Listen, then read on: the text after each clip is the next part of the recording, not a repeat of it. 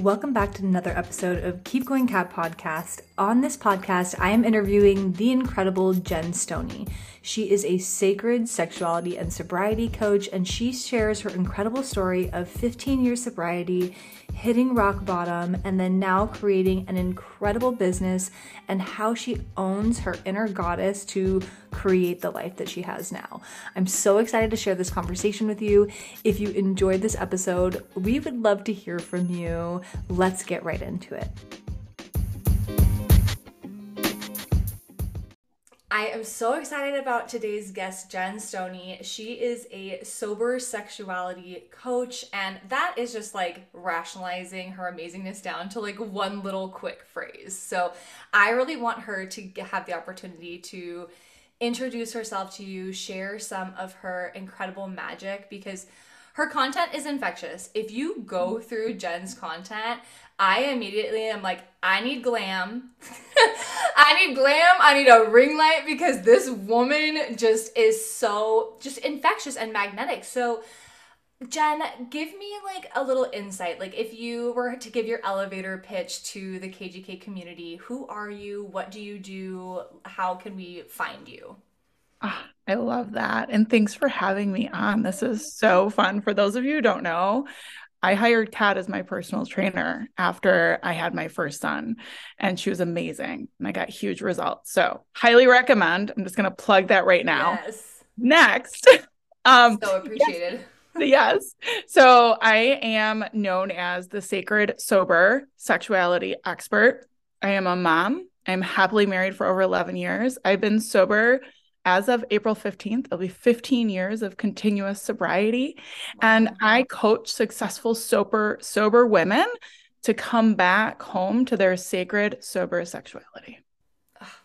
And that is just too cool because and you know, it's those of you who have listened to the podcast I shared recently, why I stopped drinking alcohol.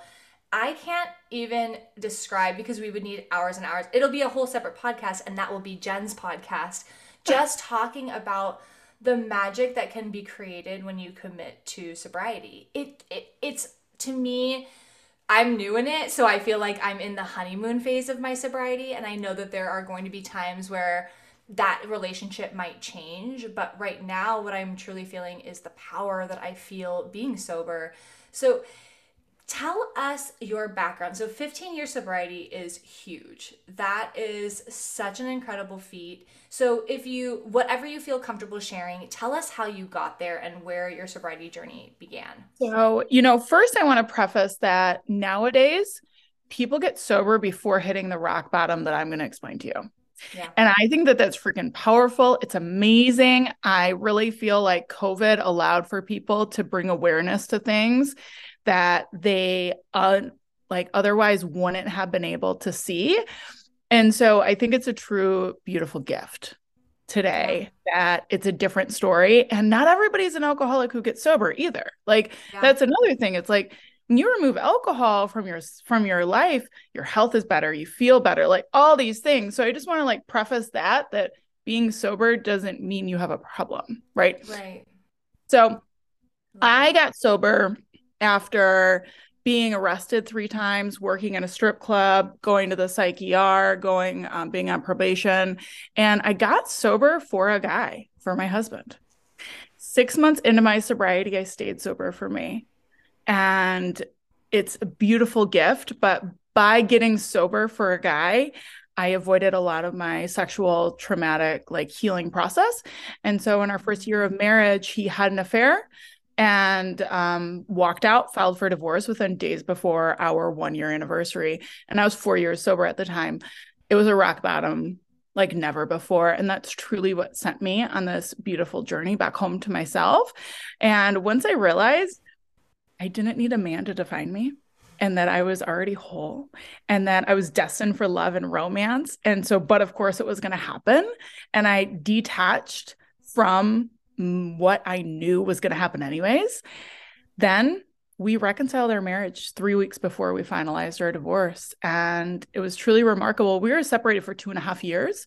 Wow. And so when people ask me, like, well, how did you heal from that? I was like, well, I didn't have to see him. There's there's beautiful gifts in being separated that I think a lot of people don't want to see because they're like, no. Because my whole thing with being separated was, oh my God, people are gonna know we had problems and that I'm not perfect.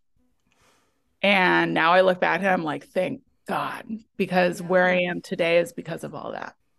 Yeah. I mean, as someone who Louise and I were separated for six months, and it was the hardest time, but we needed that.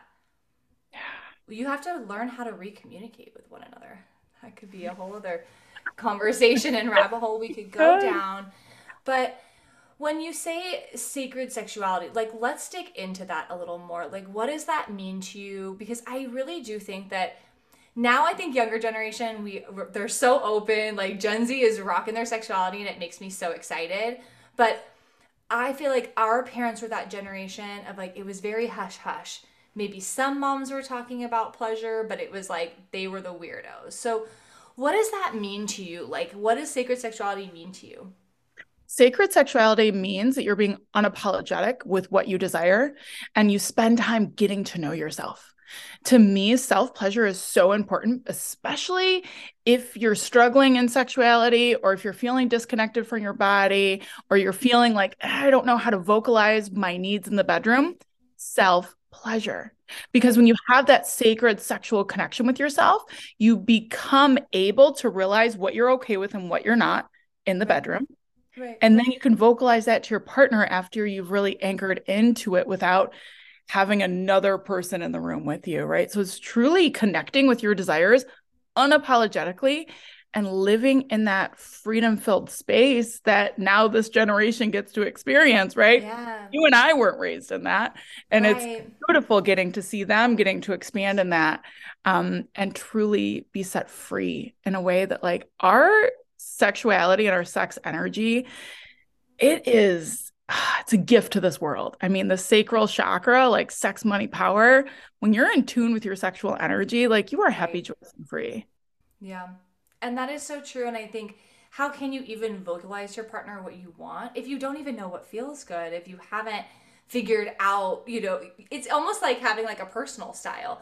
You can't have someone go shop for you if you're like, I don't know what size I am. I don't know the style that I wear. I don't know you know what I'm looking for. So I do think that pleasure, masturbation, however you get there, it could even just be like I think looking at yourself and allowing to feel sexy. Like I think for some women it can I think especially for an older generation, it can feel so awkward to even think about like getting a vibrator or whatever. It's like I can't even get there yet.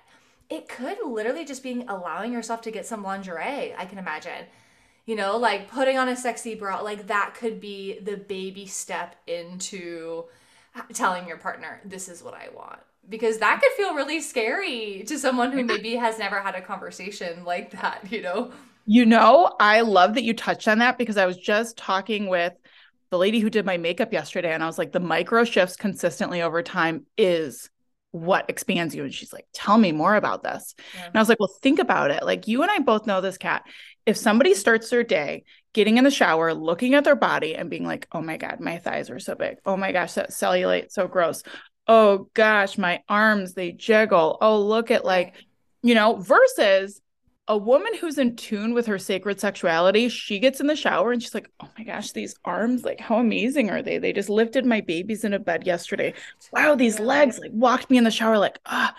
And they just spend time celebrating truly validating their body, loving on their body, blessing their body, connecting with their body yes. for five minutes without, instead of doing the to do list, you know, the typical go, go, go woman right. who's like to do list city, that five minutes in the shower can be such a huge game changer for somebody who's it doesn't matter where you're dialogue you, you know like yeah. i think the intention of how you start something when i'm explaining to starting a fitness journey you can go okay starting monday I'm gonna do this because I'm I, I don't want to be fat anymore and I feel so gross and I want to cover up on the beach. Or it's I'm gonna move my body intentionally because happy people don't shoot their husbands. And endorphins are a hell of a drug you know? Or you know or i'm going to plan my meals so i can be supported because life is busy and we're going in a million directions and i need a plan. Now as a byproduct of that process and that container you're losing weight you're get you're hitting your exercise goals and then your body is changing. But the intention of going into something like i feel gross it's out of alignment with how we know we should treat ourselves. And I think that's why people don't follow through. That's a woo woo reason because I can be very tangible and say, you can't follow through because of these black and white reasons that are rooted in like this world. But on a woo woo level, when we're saying, I'm not gonna eat carbs, alcohol, or sugar, my body sucks, so I need to move more, that little girl inside of us, or that woman inside, is like, I just love fruit and I like to jump around and I want to be happy. And when we honor that person, our body can change. So I, mm-hmm. I, Gen, I feel like you and I are so we're we're coaching different things, but I think that women truly do have to come back to this home within themselves. So for you in sobriety, how do you feel like that adds to your power? Like that's something that I really want to expand on because I think some women feel like I need a few drinks to loosen up if I'm going to feel comfortable in a new group of girlfriends or if I'm going to go on a date. Like, I need a glass of wine. Like, I feel like in a way, alcohol has been so romanticized and it feels like it should be sexy. So, like, how, how do you feel about that? Yeah, so much, so much. Yeah, because here's the thing is that you you're very familiar with this. People go and they'll numb out on food right? It's those feelings come up in our nervous system. We want to avoid them. And so we respond by keeping ourselves safe by using mechanisms that are the easiest to grab. So is it that peanut butter? Is it the ice cream? Is it the whatever? You can take something healthy and overindulge in it. Okay. I can I can list off 20 times I've like yeah. It doesn't have to be something crappy. It doesn't have to be Doritos, right? But you can also numb out on gossiping. You can numb out and then alcohol is one of those things. So when people want to connect with their kids more, they want to have that fulfilling life. Well, to have that fulfilling life, they want that sexy marriage. That marriage is just irresistible. You feel adored. You're jumping on your husband in the kitchen like Kat and her husband. so, like, you want that. You have to prioritize yourself and your connection. And if you're going to grab a drink out of, oh, this is fun and you can rationalize it. It's cunning and baffling and be like it's just one. I mean it's not a big deal. But they've linked more and more studies of how toxic alcohol is and now they're saying we're probably going to end up looking back in 20 years on alcohol like we do cigarettes. Totally. Right? I'm feeling it. I'm and i think that it's so cool exactly like you said when you began that people are not hitting rock bottom. They're choosing they're choosing to be alcohol free how whatever they're calling it. Mm-hmm. Not because they've had to go to jail or do some type of a program or hurt someone else or just all of the horrible things that could happen as a result of abusing alcohol just because they know it's bad for their health. And that's just so, to me, just so exciting and really what drove home my decision of no, I don't need to do AA. That doesn't feel right for me. I'm feeling very confused of how do I vocalize this choice. But once it was down to my health, improving my biomarkers of health, avoiding heart disease, which is why my mom went into a coma, avoiding mm-hmm. cancer. Wh- why wouldn't I? it's like right. such a no-brainer. I and maybe we need like a documentary like Super Size Me. Remember when that came out and McDonald's went from like the coolest, like every celebrity was repping McDonald's to oh they eat McDonald's every day? Like they don't know? I totally agree and I think it's really fascinating how mm-hmm. things are unfolding and I think it's beautiful because you're a woman who you're listening to your body right? And you know the 12 steps community saved my life. I was heavily integrated for like 12 years loved it Um, and then I've transitioned into another recovery community. She Recovers. It's a nonprofit organization. And it's beautiful because they actually have an upcoming um, event going on in Chicago. And there's like 500 women that are going to be there. You should totally look into it. Yeah, I, you just spoke my language because I love Chicago. It's, oh. oh I just love Chicago. It's such a great city. Oh. Well, Elizabeth Gilbert's the keynote speaker at it. Oh my God. Like it's gonna be, so. and I, yeah, it's gonna be gold. It's gonna be gold. But it's like 500 women in recovery, and what I love about them is they're like, we're all recovering from something. So there's women that are like in like a food food addicts. There's codependents. There's women who are grieving the loss. There's women in recovery from cancer. There's alcohol. There's all these different women coming together healing, and none of them say you have to do it a certain way. It's beautiful. It's yeah. everybody's there to work on themselves stay in their lane and to celebrate that we're all expanding and we're all on this beautiful journey and we come together with it. So I just, I love how our journey with anything can evolve and grow mm. and how we can truly, it's finding that sisterhood community and knowing that we're not alone. Right. I, women are meant to be tribal. I, I love there's been a lot of conversation lately about women weren't meant to do this alone, like mm-hmm. raising babies. And I think COVID really magnified that we were separated more than we ever were because I even felt isolated when I had my son, and that was 10 years ago, and there was no COVID. It, it was just isolating the way that our community and our culture is just set up, but COVID even more so. These moms are at home alone. And I think women, we are meant to do things together. We are meant to have that community to bounce things off. You see it when women get together and they like, we bubble up and we get this burst of energy. And so I do truly think that when you have a goal or you know that there's something that you can achieve, bringing other women around you who have achieved those things, maybe that's a shameless plug for Gen and I. If there is something that you want to achieve, you can reverse engineer that goal and make it a lot easier on yourself by having someone who's done the steps. and then, oh. I don't mean 12 steps, but 100%. steps. So for you, what types of transformations do you see? Like, I want to talk about the transformations that you've seen created in these women in in in your clients' lives and in other women's life, celebrating their sober sexuality. Like, what do you see? What is the type of results that you get? They're all over the board. So women come to me, and I don't take on everybody. So when somebody comes to me, we connect and we see if we're a good fit. And that to me is a huge part of it. And why my clients get results is I won't take everyone on. So there are women who come to me with that roommate status marriage and they walk away with like, I'll never forget the message I got on Christmas Eve one year. And this woman's like, Gen, I'm in tears. My husband just gave me the most loving, he gave her like a love note card with like this letter, never wrote her a love note in 18 years of marriage, and bought her this beautiful, just you know when someone gives you jewelry and there's thought behind it it's not just right. i'm going to throw money at you jewelry? Right. and that's like bringing that passion back in the bedroom. By her doing the work they didn't do marriage counseling. She got in her lane and she did the work. And then there's another woman who she left a toxic relationship. She was like crawling out of her skin like sober newly sober. And she's just like i thought he was the one. I thought we were going to get engaged. And she decided to leave it and then walked her through the healing process, the breakup process, met the man of her dreams. They're together today. They have a beautiful family. I was able to be in her wedding.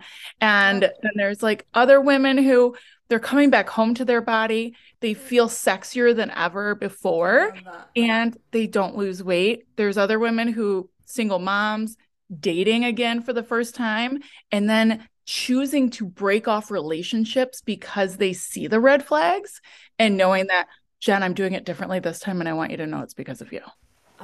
and and I see it. I see in the conversations that you share. I also love how you show up. That's something you're actually inspiring me. And I did not walk the walk today, but I have been making an effort. I'm like two days a week. I'm not wearing workout clothes. I'm gonna put on makeup because I joke I'm a part time hot girl. Like I know how to do it. Like I can put it all together Vegas style, and it's like a whole different person. So how do you feel like that affects you of like because i know for you you doing you don't do your hair makeup and clothes just to look a certain way. What does that mean for you? Because i can i know that it's something more.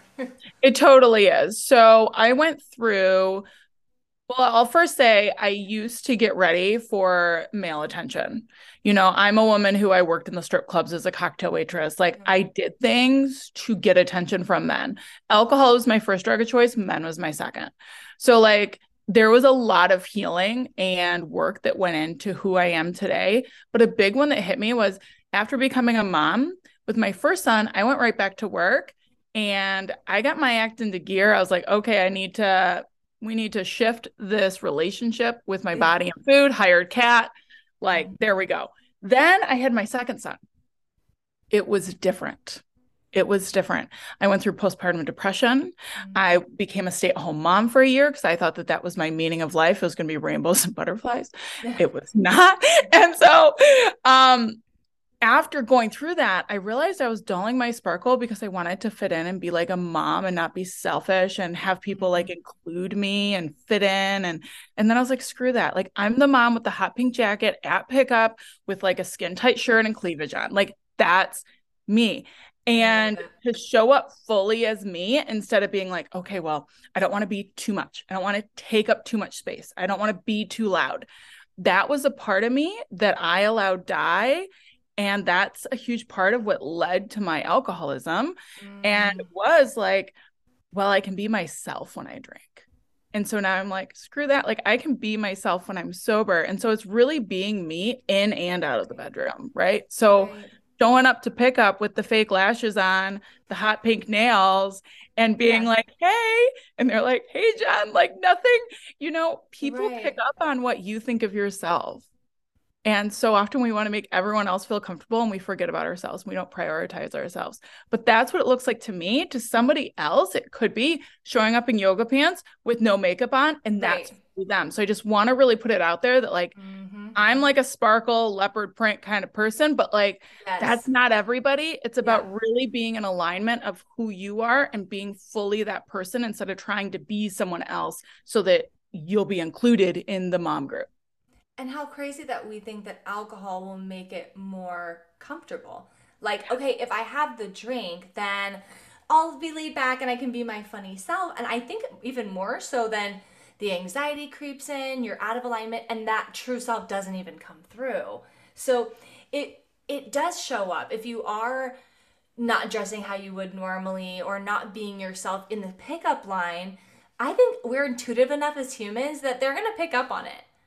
Mm-hmm. You know, they're not going to be attracted to you as a person. So, how do you feel like that has changed your relationships with your husband and other women like being this true authentic self? Like what is how does that change for you? I think it just makes it more fun, more real, more like we can actually have real conversations because it's an energy. And when somebody sees you being your unapologetic self, one, it can trigger them, it can make them feel uncomfortable. You can get some comments, which by all means, I've received the comments and I'm human. So I haven't always felt great when receiving them. Right. But with my husband, it's wonderful because he knows like he's gonna get the full me i'm not gonna i'm not gonna dim down and try to fit in this little like box right. of who i think i should be and with my relationships some of them have gone away which I think I is a beautiful that. gift. I yeah. celebrate that. And then I've made totally. really incredible re- relationships with women who are so powerful, so inspiring because I've leveled up and said, Yes, God, yes. like I'm ready for this. I'm going to be my true self. And when right. you're doing that, you're in your power and you attract other women in their power. It is so interesting how when you do take up more space, the people around you they are used to it. They're used to you taking up a certain amount of space. If you have played small a lot of your life or dimmed your shine, changed who you are, made these little adjustments, it's not dramatic. It's not like one day you showed up and someone kicked your shin at school and then you're like, now I'm small. I think that people trim, I, I think of it like a little bonsai. Like you're just trimming and trimming and trimming and trimming and trimming.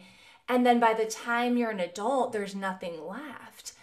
So I, I definitely went through that where I feel like I had the the butterfly experience where I just completely shattered the person that I was before, turned into goo, went into my cocoon and came out this butterfly and there was there was people in my life that couldn't handle it.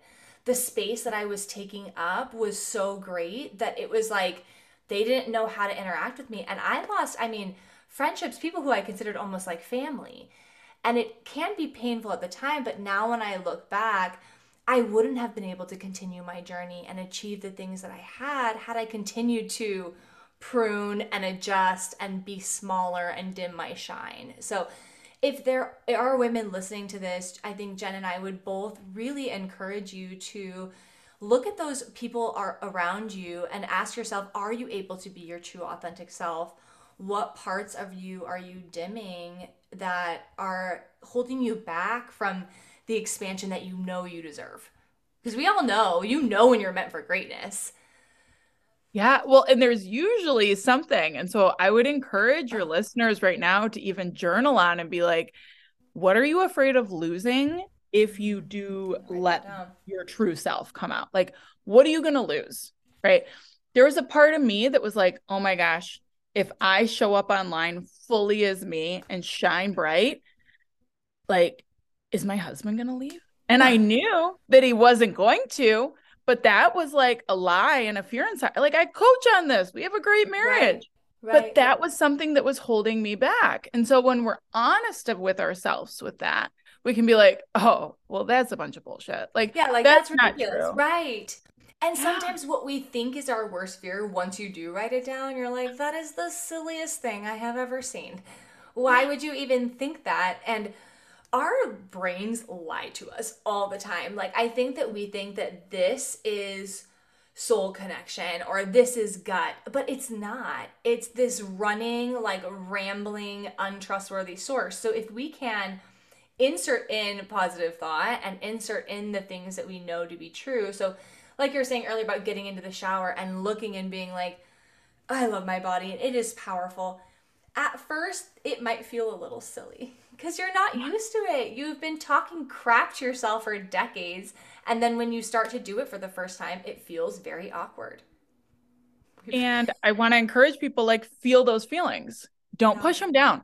Remember, a feeling takes like 90 seconds to feel, but when we take a feeling and we attach it to a limiting belief, a story, it gets mm. stuck in our body as a pocket of energy. So if we just allow ourselves to feel that shame, feel that guilt, feel that right. sadness, feel that disconnect, and instead of being like going down the spiral, just let it flow through you right. and just continue on and be like, we're human, we're gonna have feelings. And the more comfortable we we get right. from feeling our feelings, the faster you're able to move, to shift, to expand, and to truly show up as your full self.